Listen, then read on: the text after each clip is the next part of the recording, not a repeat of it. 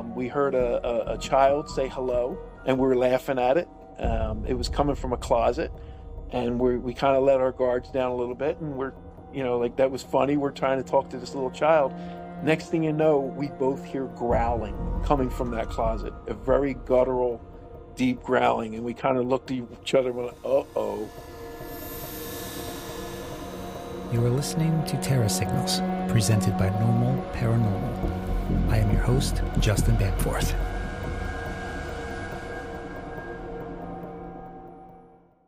So, Dan Webster began his supernatural journey completely by accident.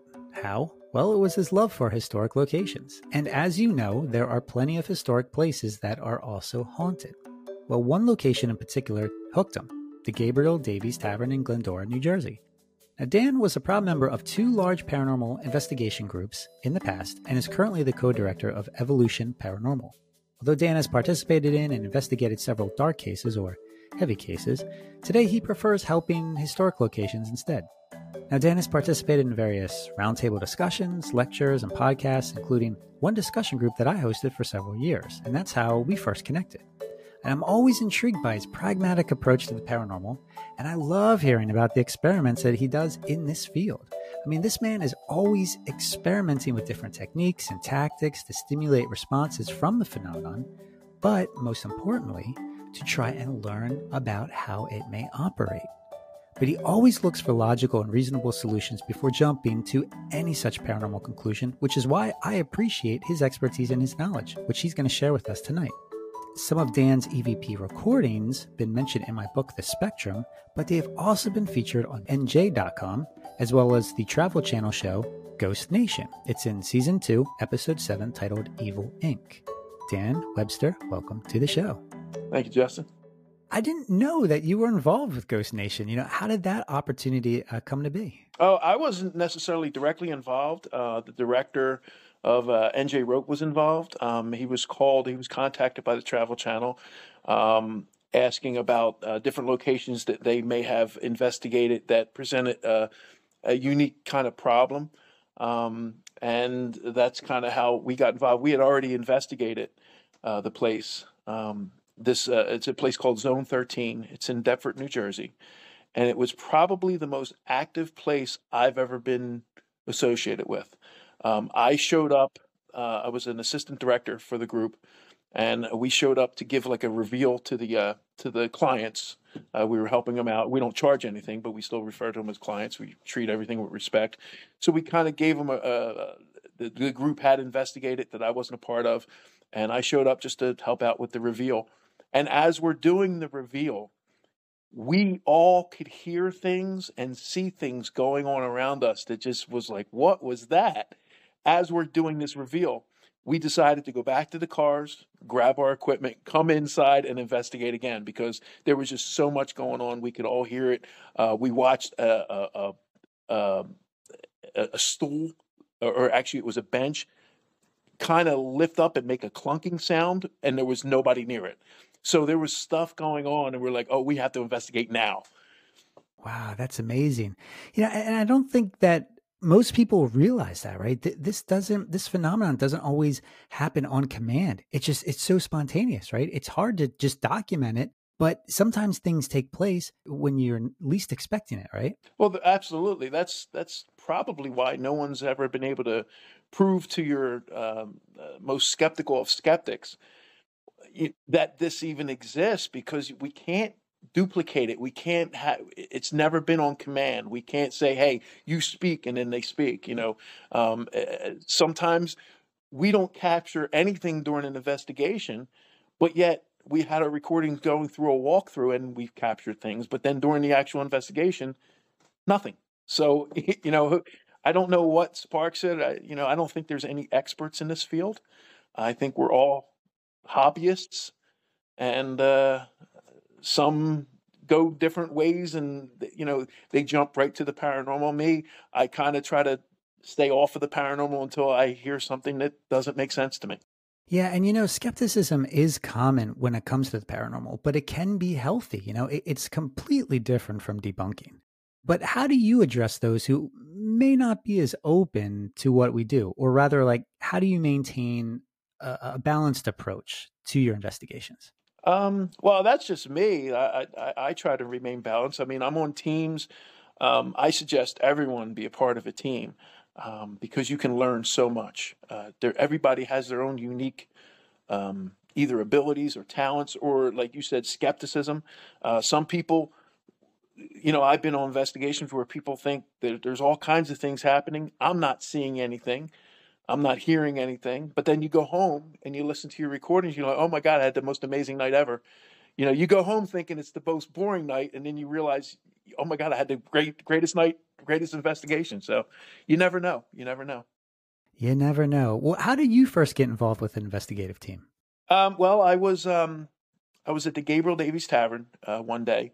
Uh, it's it was in my the, the area that I uh, lived in in Glendora, and just walking around, and a woman pulls up in a truck, and uh, I've all my life I've been fascinated by this building. I love historical locations. I've always looked in the windows, you know, put my hands against the glass and looked in and said, "Wow!" I never even knew it was open. I never knew you could actually go in.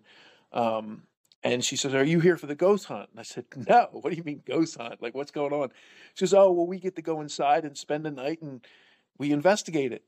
And all I was interested was going inside. I'm like, I just, I don't care about ghosts, I, whatever, you know, I don't really necessarily, I never really had too many paranormal experiences or anything I couldn't explain. So I'm like, yeah, I, I want to go inside.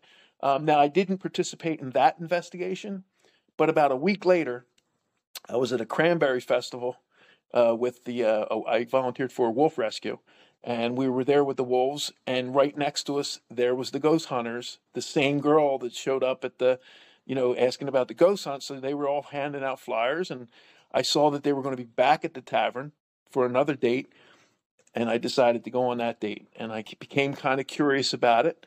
Um, I was listening to some of their evidence that they would display, and you know, talk about different things. And I kind of, I, I, was like, you know, I, it's something I might want one on my resume someday that I was a, I was a paranormal investigator. So I joined the team, um, learned a lot, and uh, and I went from there. I got hooked because of my first investigation.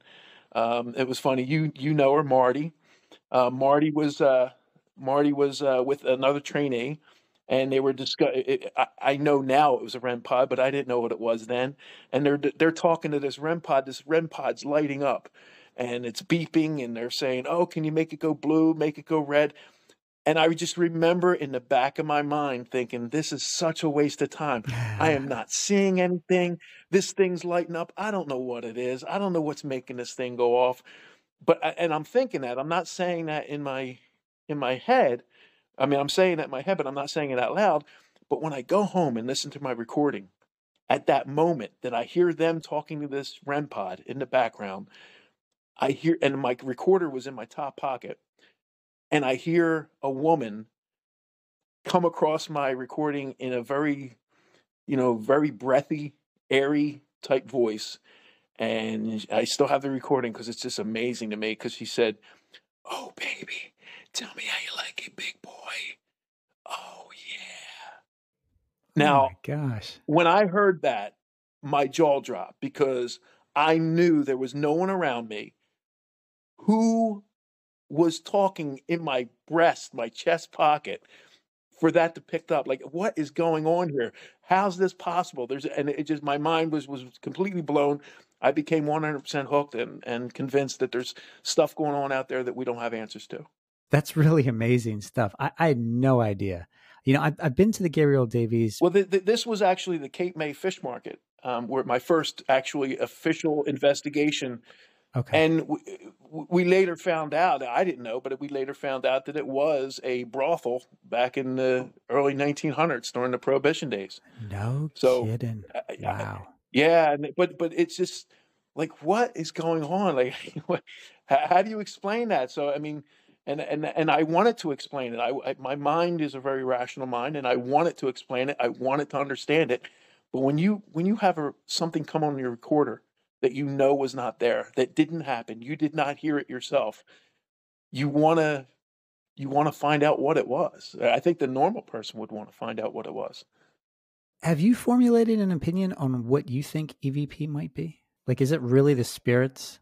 I I can't. I I sent you um I sent you a recording and Mhm. uh, which was a funny one for me.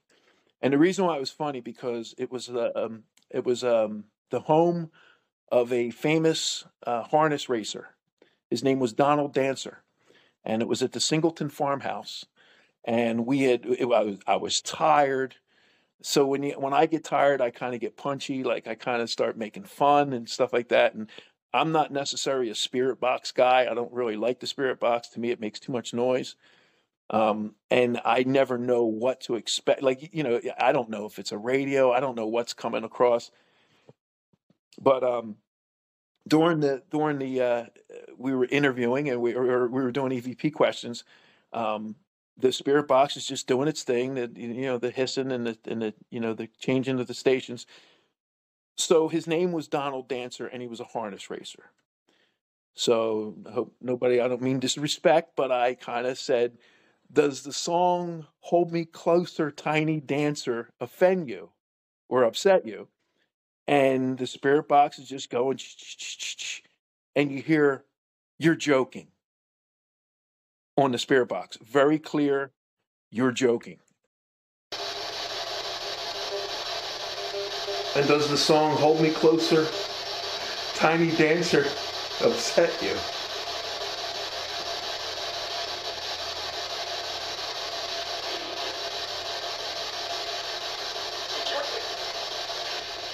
Yeah, I'm joking. That's that's a possible. Of course I'm joking.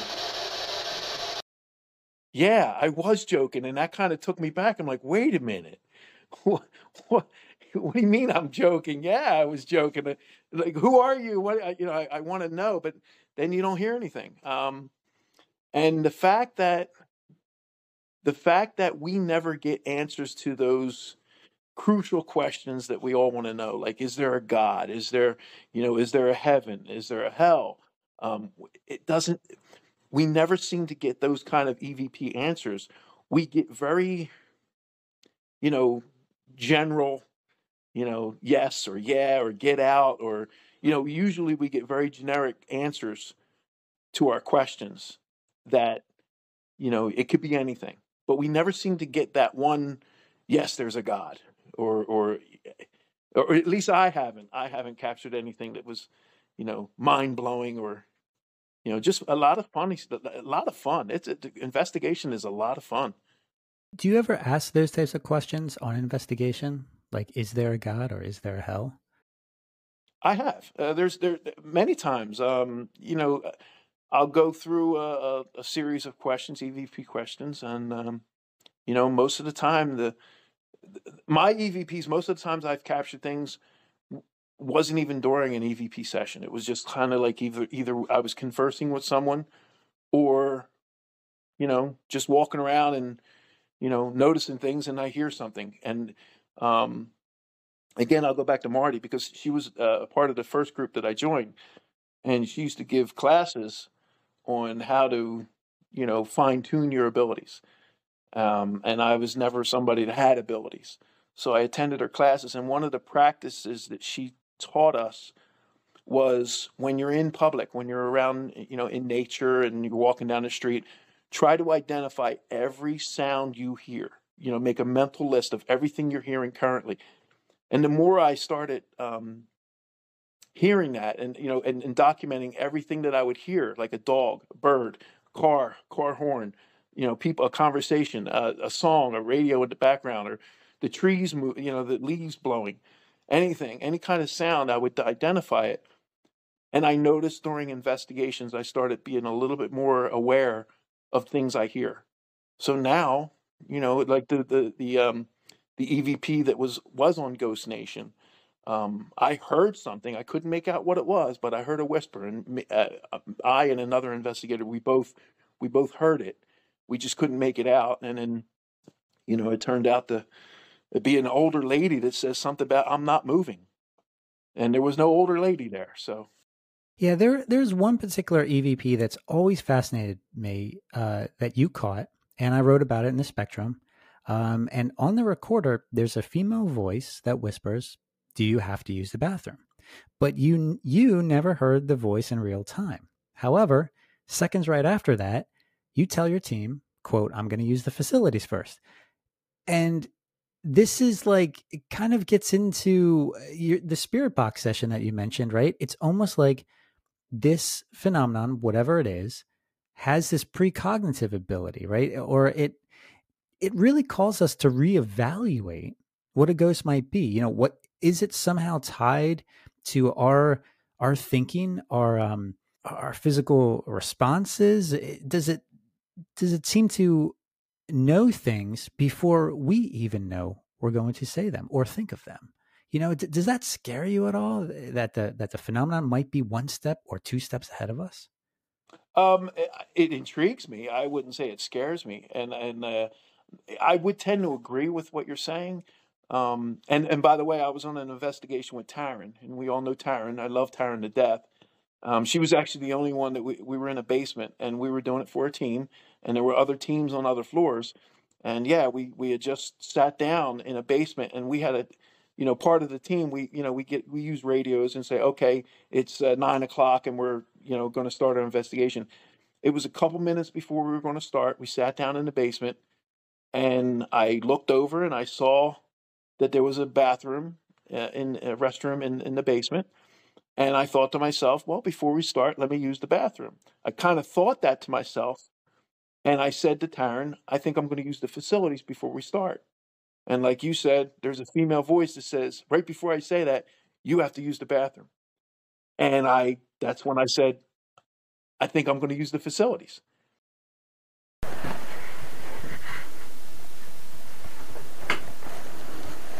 I'm going to use the facilities first.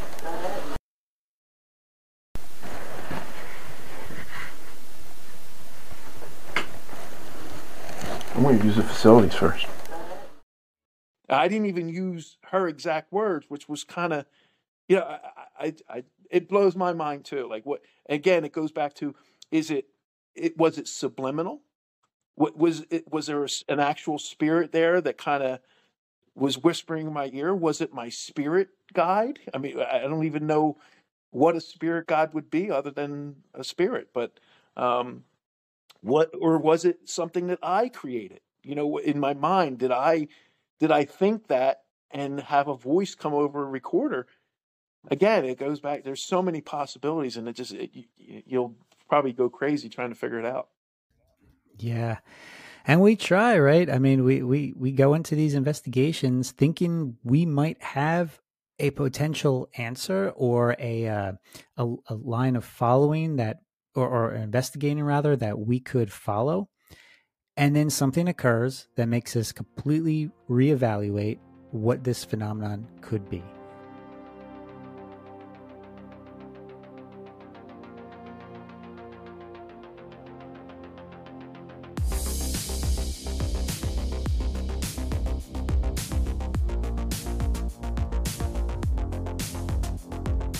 for as long as I can remember, you've been a, a, a huge uh, advocate for using uh, technology. And sometimes you experiment with the technology too, right? Oh, absolutely. And, and when you say technology, it doesn't even have to be something so innovative. Um, I've used pith balls on an investigation. Oh. I don't know if you know what a pith ball is. It almost looks like a little styrofoam ball on a string. Mm-hmm. And um, if you if you create some kind of static electricity, like if you rub a balloon on your chest or something like that, and you put the ball or you put it close to the ball, it will repel. The pith ball will actually repel away from the static charge. Um, and then it will, for, I don't know how it does it, but all of a sudden it switches and it now it attracts it. So it changes polarity. You know what I'm saying? So, uh, and I've, I've, I've taken two pith balls, put them on strings, put them close together. And this way it shows the reason I use two is because it shows there's nothing blowing it. Because what will happen is if you put a static charge towards the pith balls, they will repel against that charge and then attract. For two, now two pith balls together, they'll go absolutely. They'll actually, if you put something static close to it, they actually go in opposite directions. And that's where it would show that nobody could be blowing it or there's no interference. Because if you blow it, they're going to go in the same direction.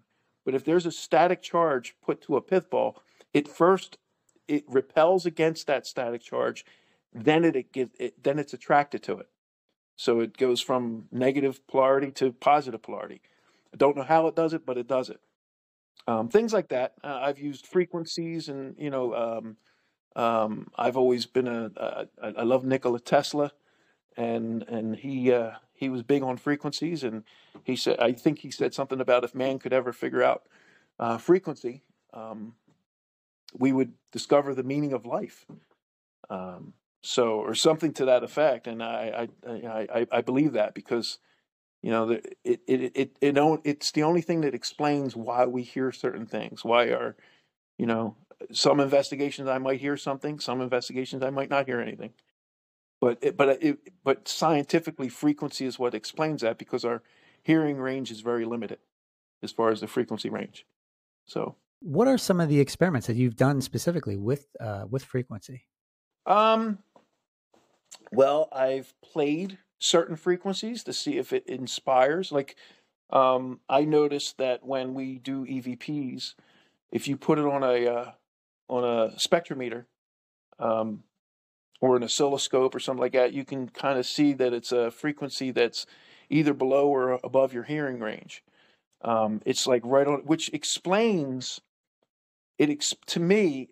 You know, I was in a band for a while and we did a lot of recordings and things like that. And if you if you narrow down a frequency, like if I'm talking now, if you're recording me, you can actually take a um, use a, a, a spectrum, uh, you know, uh, some kind of a way to uh, limit some of the frequencies. Like you can turn down the bass, you can turn down the, you know, you can turn turn down different frequencies and limit the hertz um, almost like an equalizer. But if you turn all that down and you're left with the extremes, you hear me as a whisper as opposed to my actual voice. You know, you can tur- you can take the bass out of my voice. You can take the treble out of my voice. And when you when you take a lot of that out, you're left with a, a breathy whisper. And I think that's why we, a lot of times on our recordings, we actually hear it comes across as a whisper. I think there's a, I think the frequencies that's, you know, I'm saying, I, I think that, um, you know, because our, and that's all, that ex- explains why our recorders pick up things that we can't hear, because the recorders have a wider range, and I've used very expensive recorders, but the most EVP, the better EVPs I capture are usually the cheaper recorders that don't limit, they don't seem to limit the the frequency. You know where your better your better recorders your zooms and things like that's more expensive they might pick up better quality evps but i think the cheaper ones actually pick up more evps because they don't have those filters. You know they uh, the, the the more expensive uh, recorders are you know they're they're meant to pick up human voice but there's so much there's so many ranges you know below and above the human voice so I think the the smaller ones without the filters are the ones that pick up the better EVPs. Are there devices out there then that could give us, in essence, real time EVP? Yes, uh, there, I've tried that. It's it's difficult um, for me to investigate that way. A lot of those real time EVPs, you know, you almost have to have headphones, and when you're investigating with headphones, you can't pick out the direction. So, like, if you did hear something you can't say, well, it came from that doorway. You can't came from you don't know if it came from the right to the left, in front of you, behind you, when you're wearing headphones. So I, I, try to not use the real time uh, EVP type devices, but uh, but yeah, uh, uh, I think it would be the best to investigate with um, if you're just looking for something in your opinion, which specific technologies have been the most influential in advancing this field, specifically paranormal investigation? Um, and recently, you know, because there's a lot out there. There's a lot of tools out there, but but what do you think is the is the the most influential ones or the most promising ones? Um, it's hard to say. Uh, you know, you, you have the the X cams, you have, you know, um, but you can fool them. You know, you have your REM pods, you have your your static devices, your EMF devices, but again, you can fool them. You can, you know, if you're in a room and they have a, a, a REM pod on the floor, and someone's phone gets a text at that same time, the REM pod's going to go off. So there's not, there is no foolproof ghost detector uh, type device. I think you know, um, you know, one of the big hits on some of the devices that we use is that uh, you know it's not designed for ghost hunting. Well, what is there? Is, I don't think there is anything. Um, I like using devices that I can manipulate, being a human, without touching it. You know, so whether it be a static device, an EMF device, or like I said, the pith balls that, you know, I, yeah, I can manipulate it. I can actually put something um, close to it that statically charges it. But if you have it on a camera and you don't see anything near it, and those pith balls start retracting against each other, and then they then they attract each other, something stat something with a static charge just came in contact with it. And if you have it on a camera and there's nothing near it, that's pretty significant. So um, you know, as far as what devices, um, I would just have to say that the, the recorders, because because of, I think ninety nine percent of our evidence is EVPs and it is recordings. Interesting. Are there any particular recorders out there? I know you mentioned the um, the cheap ones. That's something that you recommend, but what specifically are there specific units and models that you would recommend? I actually I did a test on this, and I found that uh, I don't even remember the the model, but it was an Olympus, a very small Olympus was. It because what I did was I, I you know I had a very controlled experiment with different recorders. I had about nine or ten recorders, you know your Zooms and the Olympus and and all all different kinds of models from those uh, the the recorders makes and models, and I put them across the room and I used distance and I would play I have a frequency generator. So I would generate a certain frequency, and I would document. Um, you know, on a computer, I could see how loud it picks up a certain frequency, and as the frequency went lower, that's when I would start losing uh, the volume on your more expensive recorders. And I noticed the cheaper recorders kept that same volume. And you, eh, you know, literally, you could go down to 20, you know, 20, 25 hertz and your cheaper recorders are picking it up. You can't even hear it with your own ears. There, there's sounds you can't hear with your ears, but the recorders were picking it up. But the more expensive recorders, they also stopped picking it up. You know, so I think they had the filters that kind of weed out all that stuff that's not in our own human voice uh, frequency range. Yeah, uh, you mentioned the Olympus. That was a recorder I used for a long time. I used an Olympus WS 210S, and that was my uh, tool of choice that I used to always take out on investigations. But you, you mentioned some of these tools that the audience may not be familiar with. You mentioned uh, XCAMs, REMPod, Spirit Box. Could you describe those in a little bit more detail for those who may not be well versed in this technology? Yeah, well, you have uh, REMPods. Um, REMPod uh, has an antenna. Um, there's very many. Ver- there's different versions of that REMPod, um, but it has an antenna uh, has uh, you know bells and whistles, had lights and and things like that. And w- what it does is it creates an electromagnetic field around, like a sphere of electromagnetic field around the antenna on this device.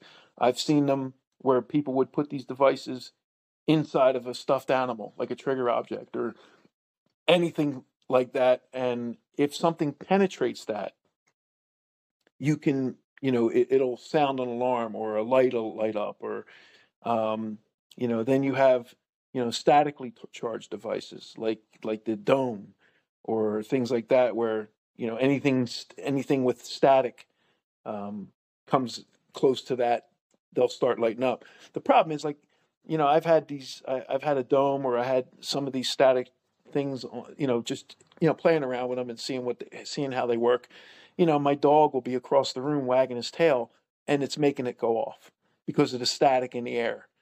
So, you know, again, it could be uh, it could be our clothing causing them to go off. That's why I'm always skeptical of these things and I try to figure out what, you know, how they work and what would what would trigger a false positive. And of course, when I'm on an investigation, um, you know, I've been asked this by, you know, uh, Kenny Biddle. Ken, Kenny Biddle was a great guy. Uh, love him to death, good skeptic. And I've been asked, you know, uh, well, how do you know it's a spirit? I don't know. But like when you're fishing and you have a lure on the end of your line, you have to jig that you have to jig that lure like you know there's a fish there. You know, you have to pop it, you have to, you know, you, you know, reel it in and you jerk it and stuff like that, trying to catch a fish. Well, I'm trying to catch catch a ghost, so or a spirit. Um, so I'm if that REM pod starts going off, no matter what I think about what's going on, I'm going to act like it's a ghost because of that chance it might be. You know, it's never been evidence for me. A REM pod and any of these devices have never been evidence for me alone.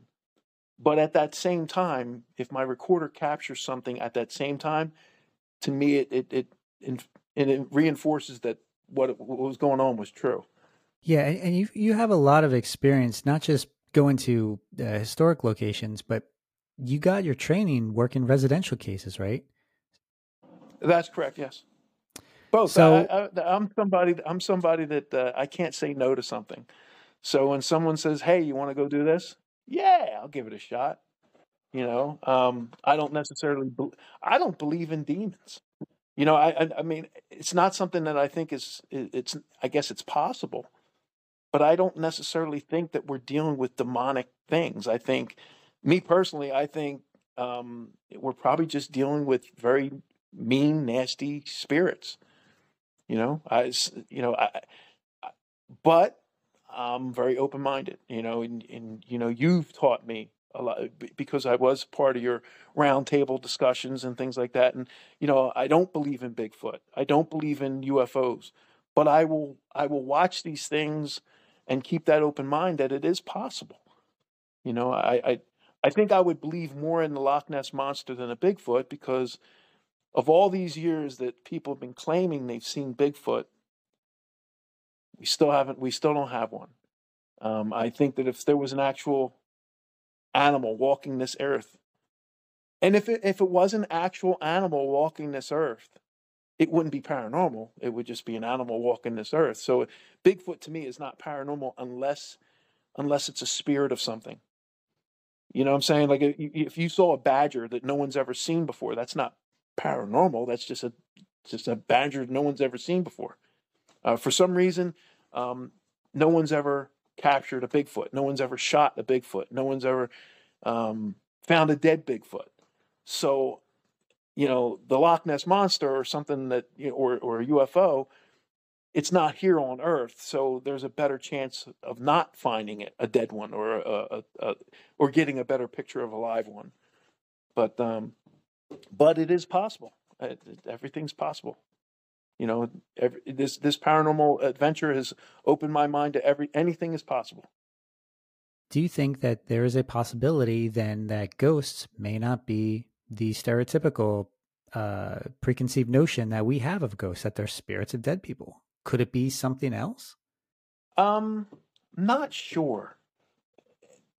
There's locations. I brought this location up um, the other day.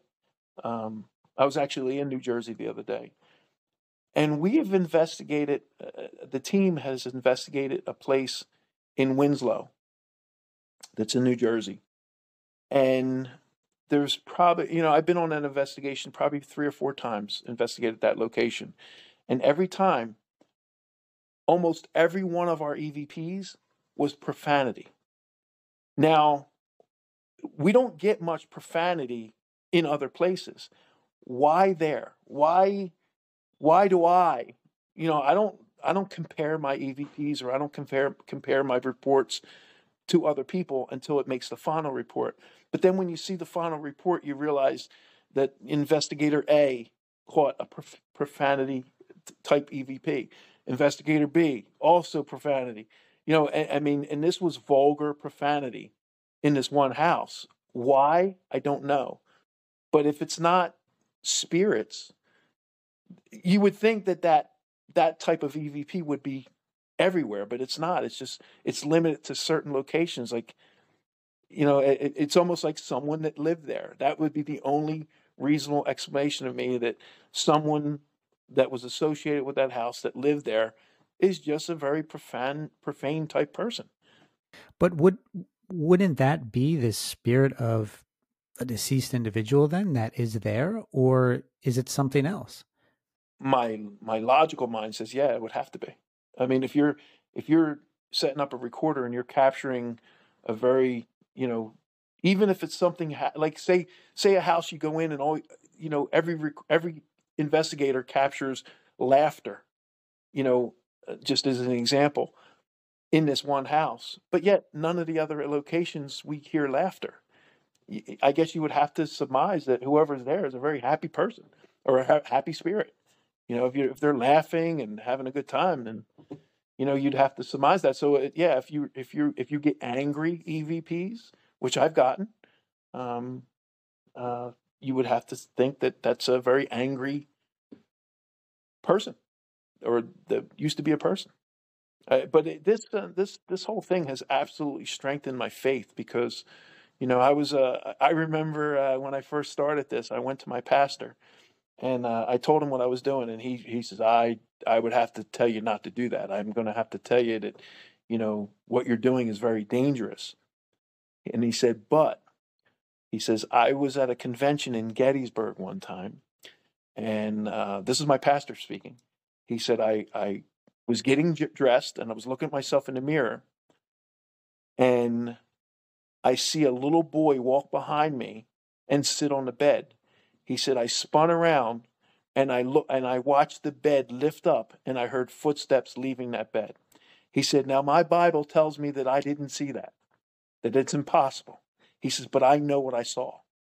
So he says, as much as I say, tell you that, you know, my teachings tell me that that doesn't exist, I know what I saw. I'm just going to warn you to be very, very careful. And uh, so far, I haven't been, I haven't been careful, but I haven't been followed home yet either. Hmm. Well, I mean, on that note, I, you know, because I do consider myself a Christian as well.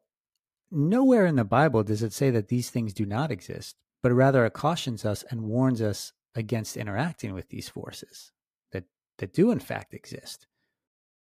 Absolutely, and I mean, you go back to the Catholic Church; they they say you know there's, you know, they talk about how, you know, but they have a whole division of exorcists, yet they don't want to talk about it.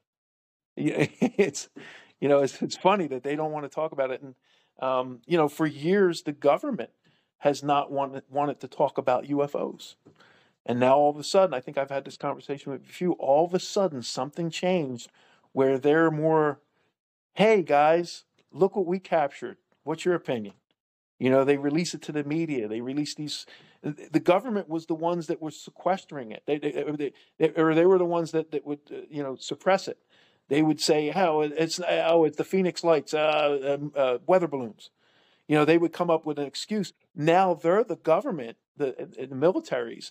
Uh, they're they're now actually releasing the footage and saying, "Hey, what do you guys think of this? What's the what's Joe Public think of this?" I don't why that is. I don't know, but something changed. Something changed in their mentality or the way they deal with things now.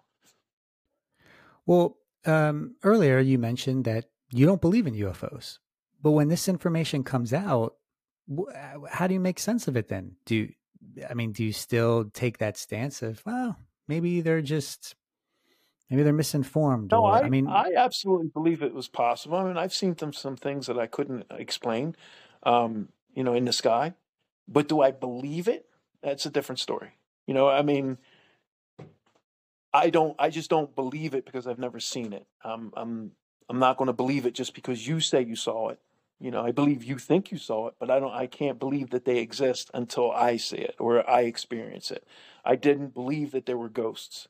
Um, yes, I've had situations where I'm home alone and thought someone was upstairs uh, all day long walking around. I thought my dad's girlfriend's daughter was home walking around. And then at some point, I'm like, what is she doing? I go up there and there's no one home. So there's been certain, certain circumstances where, you know, as a, when I was growing up, um, I never believed in ghosts, but there were things that were going on that I couldn't explain. Um, you know, just like an investigation, when I go into a house, I don't believe that there's a ghost there until I come back and I have a little bit more evidence to suggest that there might be something else going on here.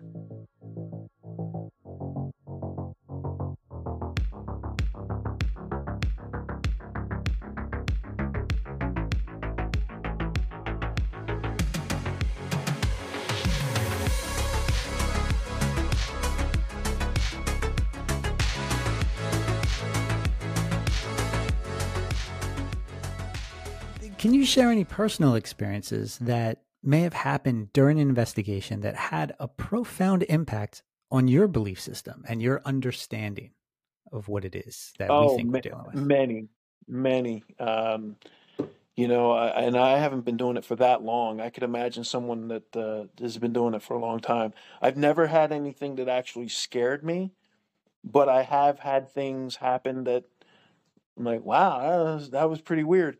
Um, again, I go back to the fact that I, I now uh, I've never heard anything before, but now, even now, uh, even when I'm not investigating, I'll be in a room or I'll be in a place, a location, and I will actually hear a whisper. Um, recently, I had a coworker. Um, uh, he's a mechanic and he's under the hood of this truck, and I was standing near him, helping him, and I heard a very breathy voice. His name is Leonard, and I heard a very breathy female voice say, Leonard. And he shot up and he said, What? And he looked around like he didn't know where that came from. He heard it. I heard it. Um, and I said, I, I didn't say anything. And he kind of looked very confused because he it didn't come from my area. And and he he was very confused. He went back to doing his work. And later on I approached him and said, Hey, you know, by the way, I did hear something call your name and you heard it too. And he goes, Yeah, that was weird. Um, as far as being on investigations, I've had, um, I've been walking up the steps of a basement where there's walls on both sides of me. Um, I'd have something say, You're going to die in my ear. And I'm like, and my, my reaction was, We're all going to die someday. And I just kept walking. You know, I get upstairs and I listen to the recorder, and there it is right on the recorder something said you're going to die. And it was a very like again it was that very breathy airy type uh, uh, you know evp um, you know i've had i went up to uh, rolling hills and uh, uh, i went up there to set up an x cam for them. And uh, and Brian Cano was doing an investigation there also that same night which he i love Brian Cano he's awesome. Um, and i was with an investigator kim petrak and we were kind of having some fun. Um, it was late at night. We were very goofy. We're laughing. Um, we heard a, a, a child say hello, um, and we were laughing at it. Um, it was coming from a closet, and we we kind of let our guards down a little bit, and we're you know like that was funny. We're trying to talk to this little child. Next thing you know, we both hear growling coming from that closet, a very guttural deep growling, and we kind of looked at each other and went, "Uh oh," and you know, what did we just do? You know, we kind of let our guards down, and now we're hearing growling, and that, yeah, it could have been a, a human growl or or something a little bit more nefarious, but um, you know, it, it got it got it went from very funny to very you know serious at that point. Um, Yeah, that's that's pretty remarkable. You know, we actually you mentioned Marty Marty Haynes. I actually interviewed her for this show uh, earlier, and she talked about some of these experiences. And Mhm. one of you know the the other side tends to look for those moments when we let our guard down. That's when it takes advantage of us. But from my understanding, you've also worked when you were with the groups in the past. You worked some of these heavier cases, right? Yes. Again, I don't know what I'm dealing with. Um, I'm not afraid. I, I, I, I have full confidence in my faith that uh, you know nothing can hurt me. If God is with me, who can be against me? So I, I believe that. I've been, you know, I've been in in attendance and participated in so-called exorcisms, and um, I don't know. Again, I don't know anything. I don't. I'm not an expert. I don't pretend to be an expert.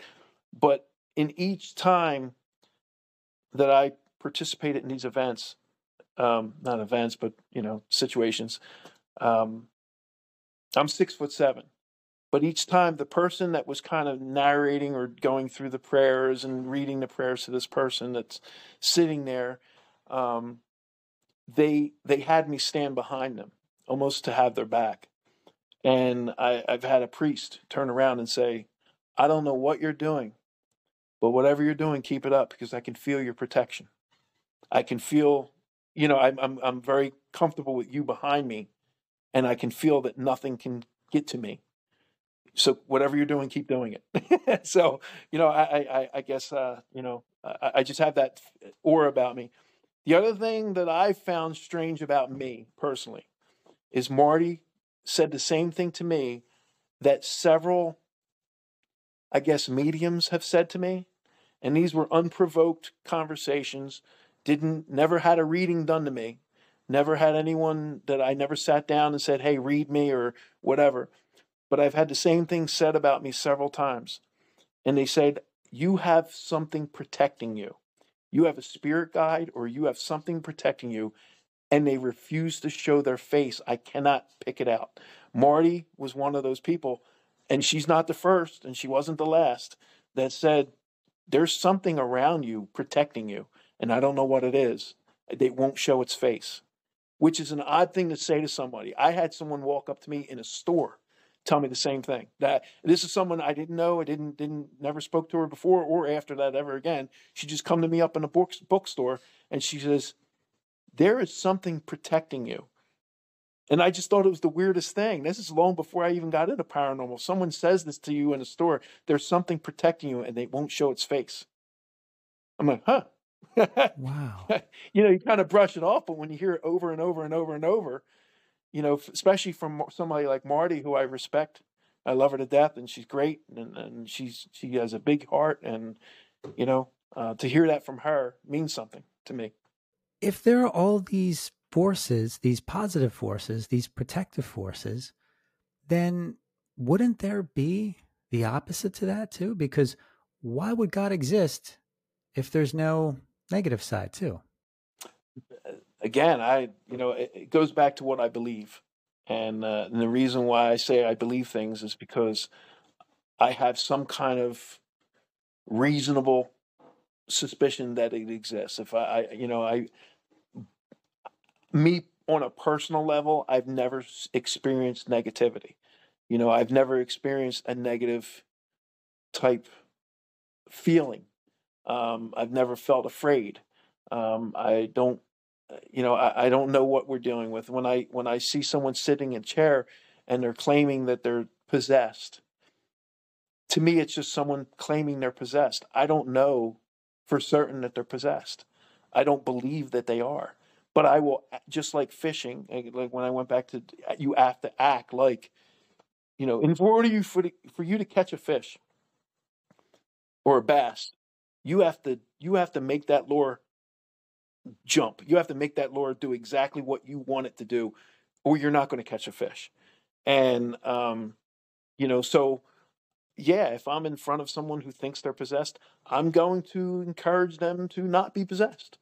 You know, I'm going I'm going to act like I believe that they are, but I really, in my mind, I can't believe it unless I saw it. Um, if I saw their eyes change color, that might be a different story. If I saw their eyes roll or or fangs appear, or you know, um, if I saw something abnormal, I might believe it.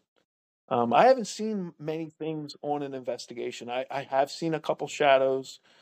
Um, I only had one vision. It was the weirdest thing. I don't know if I ever shared that with you about. Um, there was a an historical society we were helping out up in North Jersey, um, I can't remember the the place, but we showed up with like 15 people, and it was a very small building.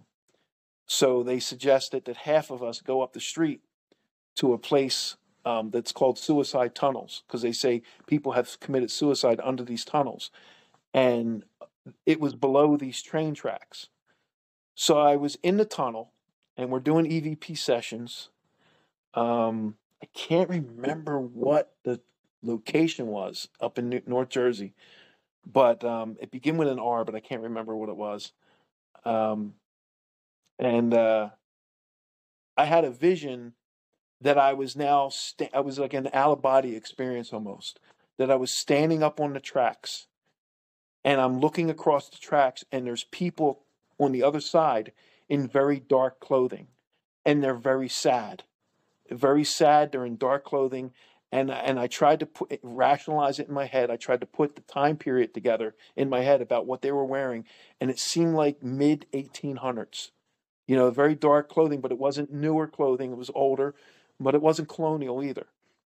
It was just very, and and everybody was sad, and they're looking back at me. I'm looking at them, and they're kind of just waiting. And it was on the train tracks. So it, I, I, I, I said to my team, there was like four or five of us in this tunnel, and I told them about the vision I had just had, and they they kind of blew it off just like I would. Um, but then we switched. We went back to the historical location, and this, the team that was investigating the historical location went to the tunnels. So when I got to the historical locations, I started asking questions about what I saw.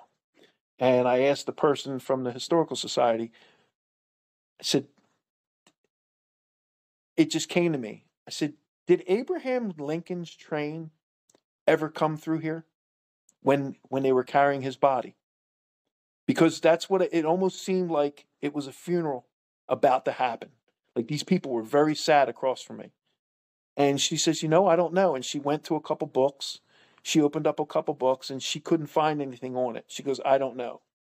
Well, about a month later, I got an email from her.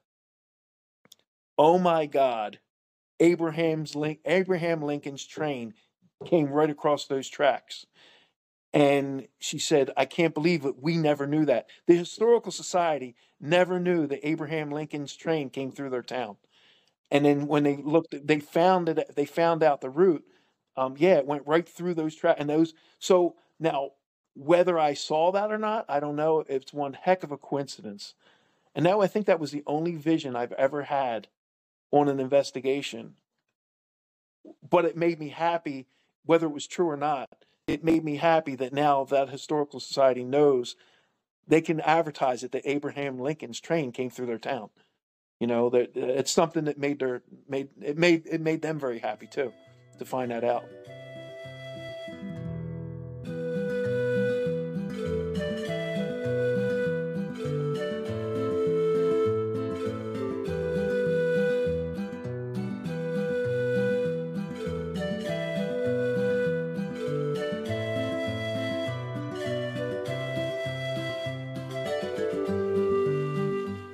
What are some of your favorite historical locations to visit and to investigate? There's so many, uh, and they're all unique. Um, I I love the Gabriel Daveis Tavern because it was in my area. I, I, I grew up as a kid, as childhood. I came, I stumbled across it walking through the woods with some friends, and uh, the entranceway to that place it's hard to even find, and I never knew how to even get to it until later on in adult life that I was able to drive and and you know and I I found the road to go visit and I would walk around, um, but um, so many uh, uh, historical locations now. Now I live in St. Augustine, Florida, and you want to talk about history? Oh my God! You know these these people were living here long before America was. You know this is, you know, the first city in America was St. Augustine. So. Um, you know, their history dates back way, way back. Um, I haven't done too many investigations in the city itself, so um, I just kind of avoided. It, it, to me, it's like shooting fish in a fishbowl. You know, like if if if this place is supposed to be so haunted, I'd rather find spirits somewhere else. I'd rather do EVP sessions where you wouldn't expect to find uh, an EVP. You know, but um, but yeah, uh, I, I love all historical locations, and they're so unique. Um, one thing that I found was that a lot of historical locations that are still standing today actually had something to do with each other way back then. Like they they seem to be affiliated somehow. Um, uh, like I, I, you know, when you because I've been on historical locations, uh, the, their boards, the board of directors, and things like that, and you know, you do research about the place and you find out that well, this person was married to the same person that lived in that house in Pennsauken that still stands. You know that Pomona Hall. The, we went to the Pomona Hall one time, and you you you participated in that investigation. They were very the the Coopers. It was the old Cooper house, and the Coopers were friends with the people that owned the Gabriel Daveis Tavern. So it's like they. It's almost like they have survived all these years when all these other houses get knocked down it just seems like they're still standing. Why, I don't know, but they also had something to do with each other. Um, you know, uh, again, I, I can't explain it. Uh, to, that alone is paranormal. You know, we, we, we you know, your roundtables have your roundtables that you used to have. I don't know if you still have them, but they, uh, what a learning experience. Um, I would suggest everybody just get together and have a have roundtables and just discuss anything. Um, the group that I was a part of in New Jersey was NJROPE, and Frank uh, Lazaro is the director. An amazing, amazing group. Um, at least once every two weeks, they kind of have that roundtable discussion that we used to have, and they they'll have a member a member research something and or do a video presentation or or any topic at all. It doesn't matter what it is. Um, I did a, a, a version of or I did a, a, kind of a lecture within the group on synesthesia, and it's a fascinating phenomenon. It's where uh, you can a person can uh, uh, put two senses together, like you can see the color yellow and smell a certain smell at the same time, or eh, you know, there's a lot of musical artists, Lady Gaga, Billy Joel, that have synesthesia where they can actually see, visually see the notes. They can they can hear a note and they see it. I don't know how that's possible, but they can actually see that note when they hear a note.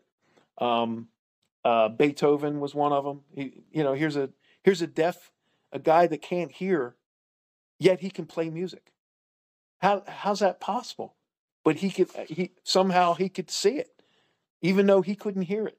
He could see it. So it triggered something in his brain. So that's what synesthesia is when you have two senses or more working together. Um, you know, uh, but that the most popular is is I think um, numbers and colors. So when someone, you know, if someone thinks of the the number three, they might see red the the phenomenon is it's the same color with these people. Like they'll every time they see a number three, they see a certain color. Every time every time they see seven, they see a, the same color. Um, it, it's just a weird thing that our brain does, and uh, I kind of think, me personally, I think that that explains people that have visions I think they're feeling an energy and they're able to see it. They're able to see something. So whether they're actually phys- they're, they can't be physically seeing it. When you know we go on investigations and and uh, a, a paranormal investigator say, "Oh, there's a woman. I see a woman sitting in that corner." Obviously, they're not seeing. They're, nobody else is seeing it. So I don't think they're physically seeing it. I think they're picking up on something else whether it be an energy or something they're hearing that gives them that vision. You know, I, I that's my personal belief anyway. I, I you know, but I, it's just a hypothesis. It's not nothing. I don't have any proof in that. But still, fascinating conversation. Nevertheless, I mean, I I, I didn't even know about this uh, this synesthesia.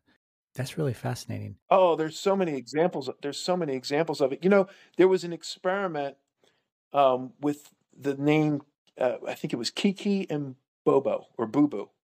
The experiment is they sh- they would show a shape, and they would show you two shapes, and you would and the person would have to say which one is Kiki and which one which one is Boo Boo. I think it's Boo Boo. I can't remember or but I, can't remember the second name, but you can you can research it. You could Google it. It's Kiki and Bobo or Boo Boo or something. But the majority of the people would name that shape Kiki you know, it's not 50-50. It was it, it was like I forget it was like 70-30. Like 70% of the people would say this shape his name is Kiki. And um, that's that's the definition of synesthesia. You see a, a shape and you associate it with a name. Now it was controlled because they only give them they would have to pick an answer. But the fact that the majority of the people would always pick the same answer, I, I, I don't know. It's it's just an odd phenomenon when you're investigating or just when you're researching, do you ever conduct experiments like this that just are more about us and our response to the phenomenon? Um, very briefly. Uh, the reason is is because that would be on an historical location. When we're on a pri- in a private house, it's not the time to experiment. And uh, uh you know, uh, most of the most of the investigations I've participated in was private houses. Um, people would experience things. They're afraid. They want to explain it somehow, or they want it to go away, or whatever. And they would ask our group to come in, um, and we would. So it was more on a serious level. Um, very rarely have we ever had um, an investigation where we can afford ourselves to experiment. Now, the historical locations, um, yeah, we can experiment with different things. The sad part about historical locations is I think when people go into these historical locations like Ben Franklin slept here or George Washington, they're focused so much on that specific person. Who knows what spirits might be there? It, it, it, ben Franklin's not there, or maybe he is, but most likely he's not there. If I was Ben Franklin, I wouldn't be there. You know, if I was George Washington, I wouldn't be there. Um, um, but you know, who knows? It could have been a servant. It could be, you know, nobody's asking about the servant. Nobody's asking questions about a person that used to be on the historical society that might still be there. No one's asking about anything other than the name of the the, the famous name that might be associated with that location. So, um, as far as experiments go, during an investigation, you know, I, not like not to that scale. I've never done experiments like that. Only maybe frequencies. I might I might generate a frequency and see if that you know, it, my hypothesis about frequencies and EVPs is you know, if you've ever been on a boat or behind a boat, you know, frequency is waves. You know, it, it's it's it's waves and and it's uh, it's measured by waves, and uh, and the frequency is the amount of the you know the up and the down, the up and the down. And so, um, if you've ever been on a boat and you've been behind a boat or another boat's behind you, the boat in front flattens out the waves. It flattens it out to where the boat behind it it makes it easy sailing. It's just cruising across flat water. Um, you know, kind of like a jet ski, or, uh, or kind of like a, a, a, knee boarder, or a, if you're towing a, a, you know a water skier, they're skiing on flat water. It's no longer waves anymore because the boat flattened it out. So if I thought that if you generate a frequency, then you're kind of making it easier for another frequency to follow that frequency. You know what I'm saying? So I've done experiments like that where I might, and I, there was never enough to make a, a, a good finding, but I didn't get too many good results from that. But I have, I have tried different results. I made my own, I think it's called a spectrograph, a spectro, I can't remember, but uh, basically I, I made a jar, like a mason jar, put copper wire in it, a hole through the through the top of the lid, and if you put anything statically charged, the um, copper wire will spin. It will actually repel away from the um, the static charge. Um, I put a little uh, picture of presidents on the lid, whereas the needle. So I would say, can you point to George Washington? Can you point to Abraham Lincoln to see if that needle ever moved? The needle never moved. So I can't even say for sure that spirits or can manipulate static. You know, I don't I, I don't know. Have there been moments where you are led to believe that you're actually making contact with some entity or some force in another realm? Um, not necessarily. Um, th- there were there were very active times, but not on a not on a conversational level. If I heard something, I, I heard it, my recorder picked it up, but it's not like I had a conversation with what I was. I would try, I would try to initiate more conversation. Um, I've even gone back to locations where my recorder might have picked something up. Um, you know, went back to try to contact whatever was there, and it, it never repeated itself. So there was never any. To me, that's a true that's why this isn't necessarily a science because you can't replicate everything. It it could be humidity, it could be temperature, moon phase.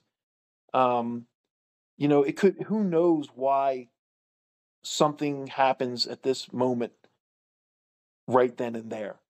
It could be anything that made that possible. Um, you know, it could be a, a, a sun flare. So you kind of, if you were going to, a true scientist would document all that information, do their investigation, and compare what happened during that. Almost like a fishing. Uh, like again, I, I, hate to go back to fishing, but you know, a good fisherman keeps a fish log.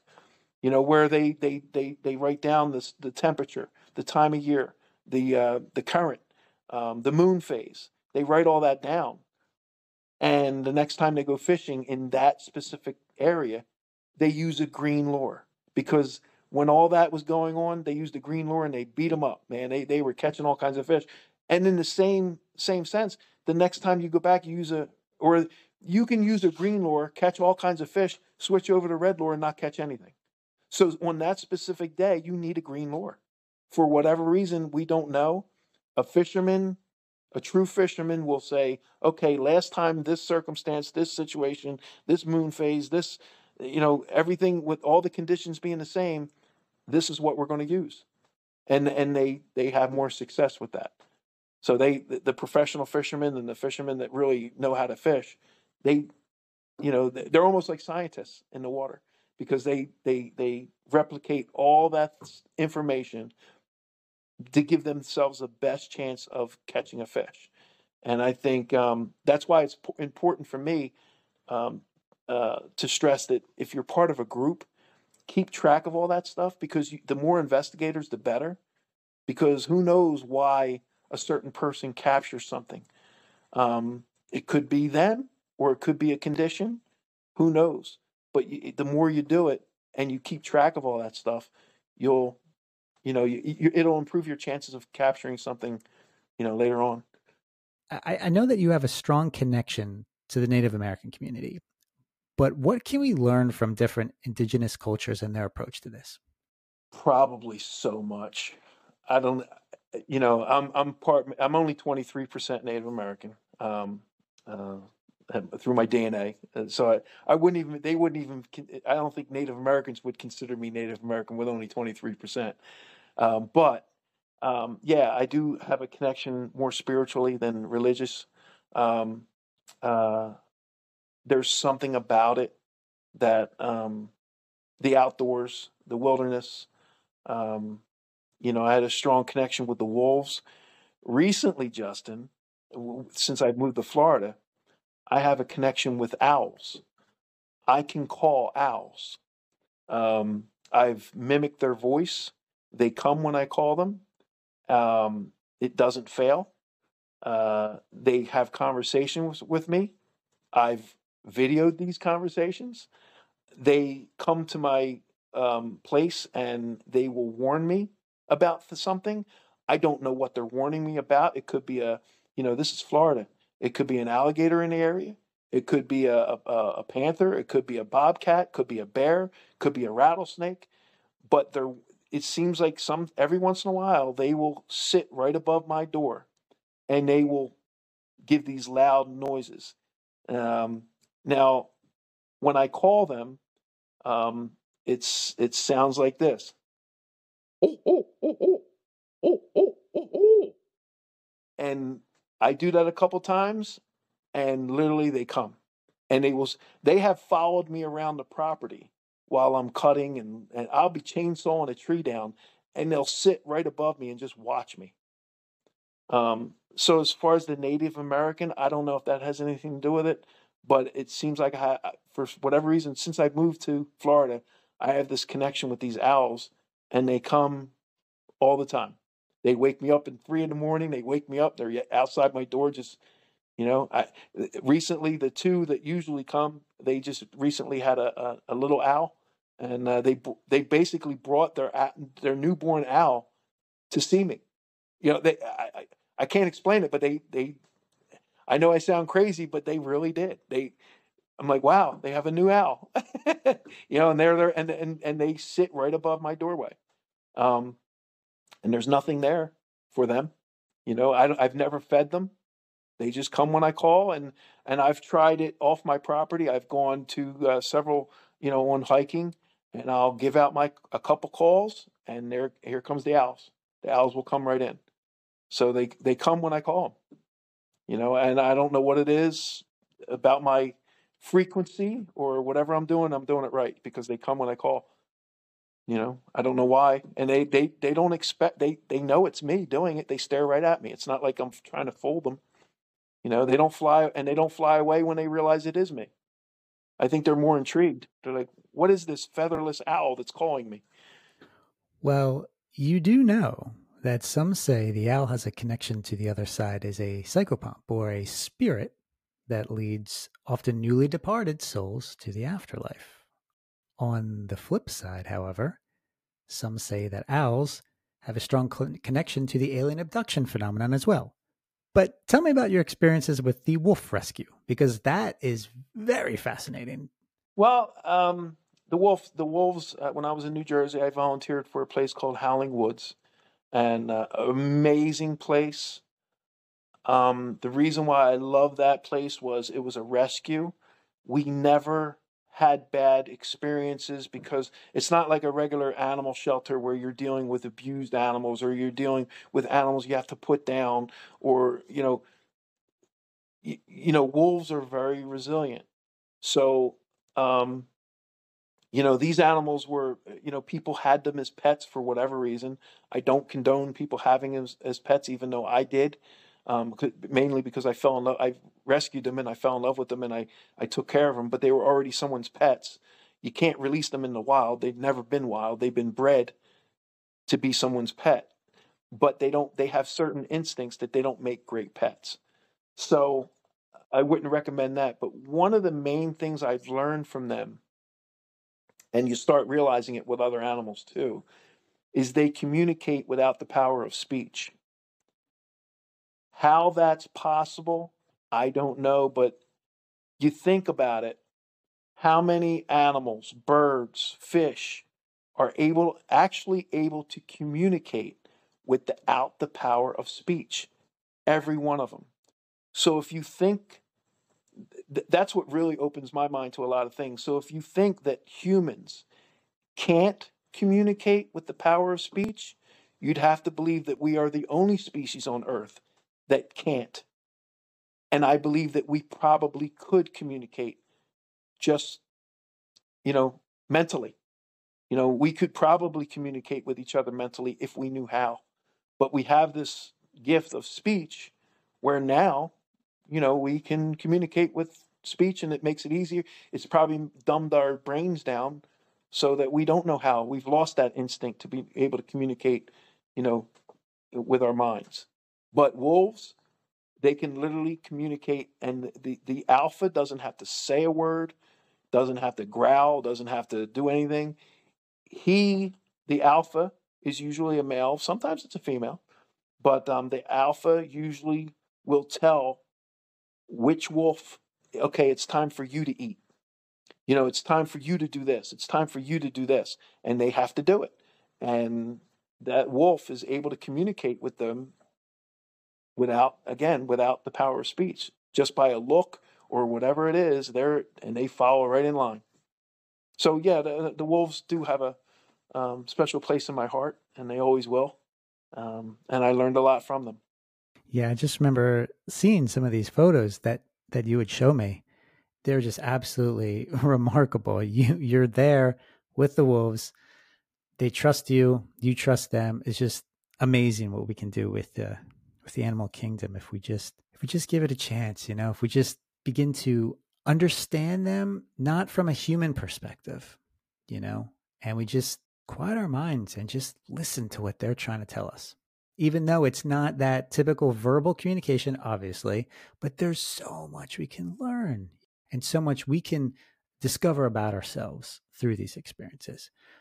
You've shared a lot of experiences with us tonight, but how can people get in touch with you? Well, I'm not selling anything. I'm, I'm I don't need anybody to c- contact me.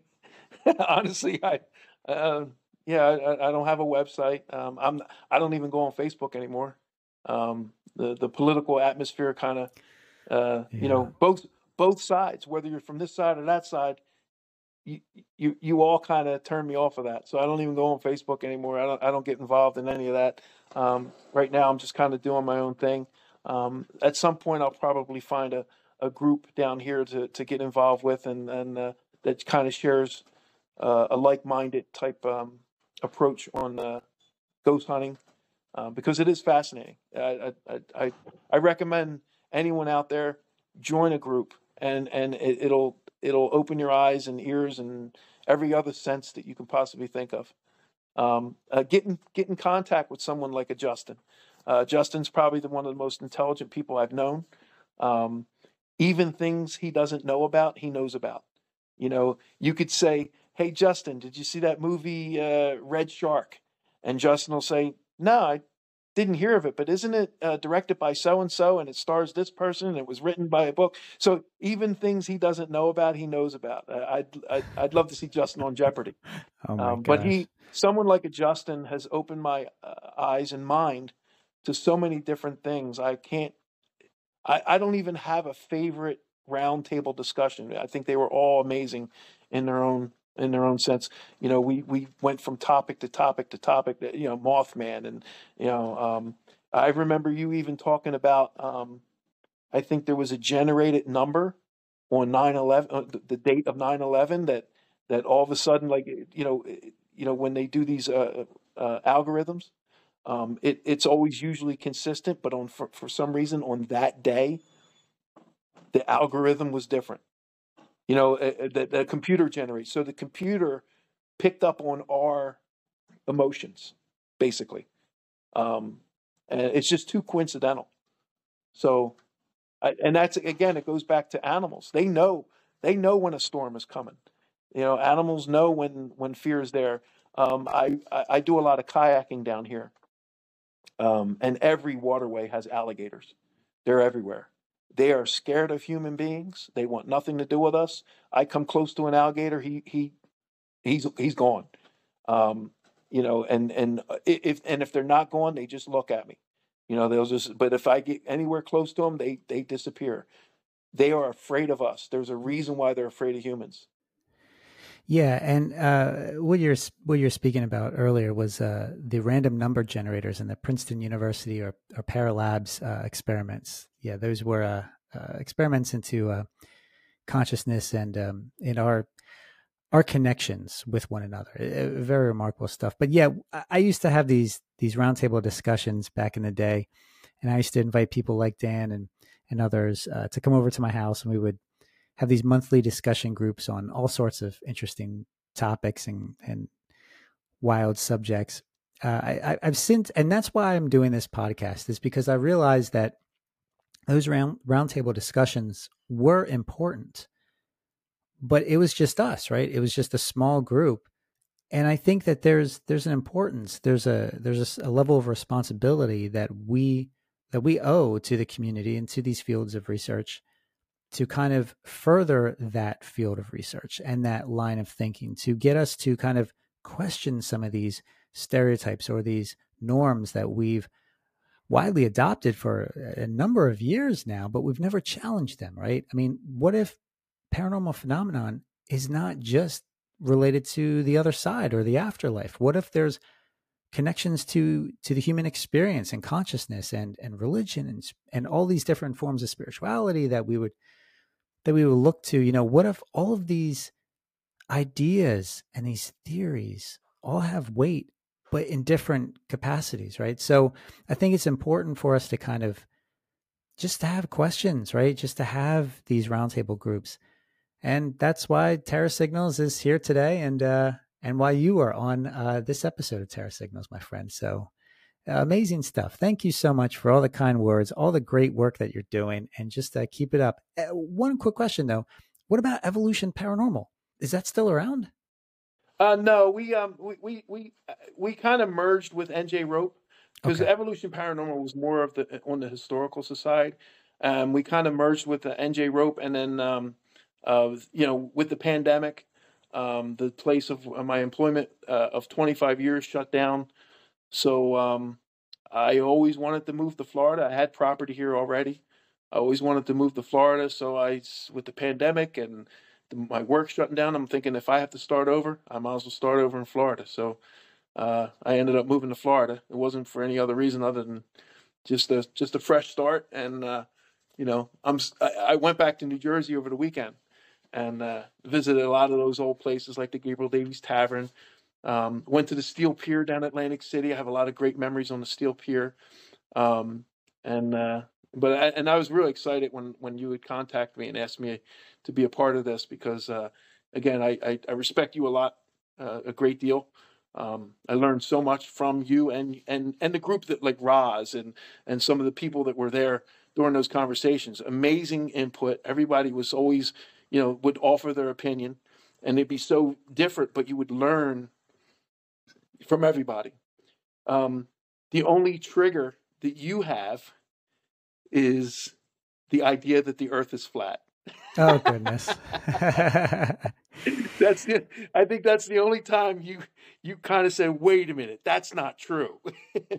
yeah, I mean, look, you have to put your foot down. And with all due respect to all the flat earthers out there, please don't send me a message and try to convince me. I, I get it. Look, I, I respect you for being for being for being strong in your belief system, and that's fine, right? But like, I, I I'm sorry, you're not going to change my view on that. I do think the Earth is round. And... I think that was the only thing I've ever found your mind closed to. yeah, mine is too. I, I have seen pictures. I've I, I, you know I can't prove it's round, but I I haven't seen any flat Earth pictures. Well, the the beautiful thing about our planet, whatever shape it is, is that there's enough of this planet to hold these conversations and to, to have all these great, interesting people such as yourself. So thank you again for coming on to this show. This is, this is great and, and definitely keep in touch and uh, let me know when you're in New Jersey again and we'll, we'll hang out. All right. We'll do. All right. Take care, brother. You have been listening to Terra Signals with Justin Bamforth and presented by Normal Paranormal. For more on this show and other topics of high strangeness, please visit normalparanormal.org or visit the program website at terrasignals.com.